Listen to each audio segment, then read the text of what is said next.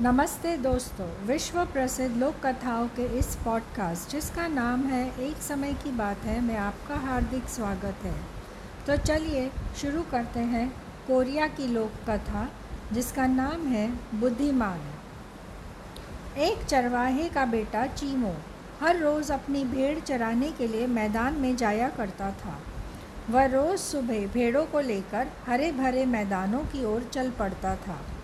सूरज डूबने से पहले ही वह घर को वापस चला आता।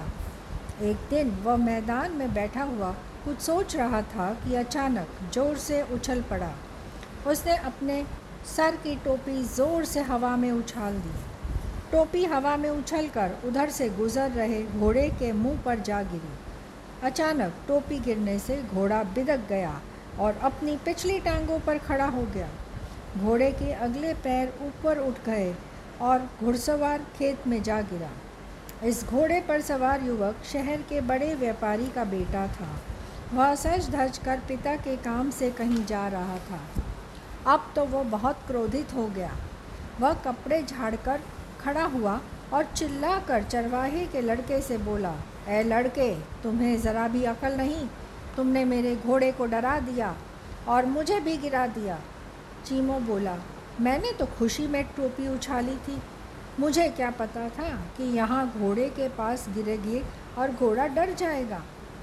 ऐसी क्या खुशी मिल गई तुम्हें? ज़रा हमें भी तो बताओ, और अगर मुझे चोट लग जाती तो? तुम्हारी तो खैर ही नहीं थी, युवक बोला नाराज़ होकर। चीमो बोला, मेरे पिता ने मुझसे एक सवाल पूछा था। मैंने उसका उत्तर ढूँढने के लिए यहाँ निकल आया था। ऐसा क्या सवाल था? सवाल यह था कि वह क्या चीज़ है जो आदमी से ऊँची है, लेकिन मुर्गी से छोटी? भला ऐसी क्या चीज़ हो सकती है? तो क्या? इसका उत्तर आपको भी नहीं मालूम। मालूम तो है, पर तुम्हारे मुँह से मैं सुनना चाहूँगा।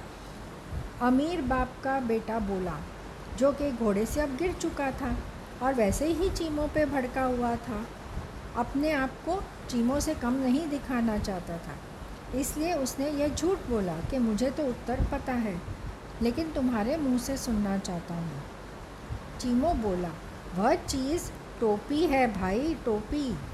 यह मनुष्य के सिर पर रहकर मनुष्य से ऊँची हो जाती है, परंतु ज़मीन पर रख दो तो मुर्गी से भी छोटी बन जाती है। युवक चीमो की बात सुनकर बहुत खुश हुआ। वह बोला काफ़ी होशियार जान पड़ते हो।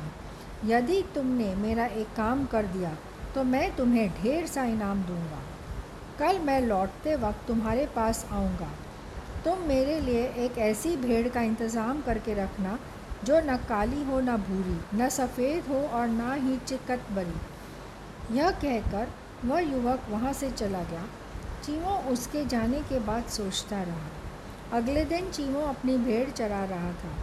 तभी कल वाला युवक अपने घोड़े पर सवार आया और बोला, लड़के, क्या तुमने मेरे लिए मेरी मनपसंद भेड़ ला के रखी है? चीमो बोला, आपकी मनपसंद भेड़ मेरे घर है, हजूर। आप उस किसी, उसे किसी को भेज कर मंगवा सकते हैं।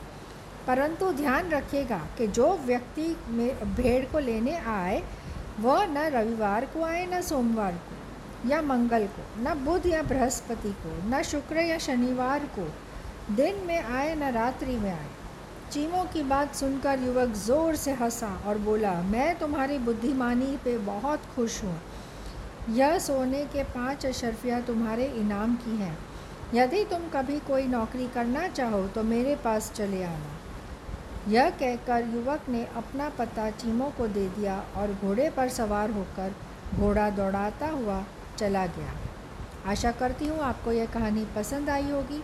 फिर मिलेंगे जल्द ही एक नई कहानी के साथ। Happy listening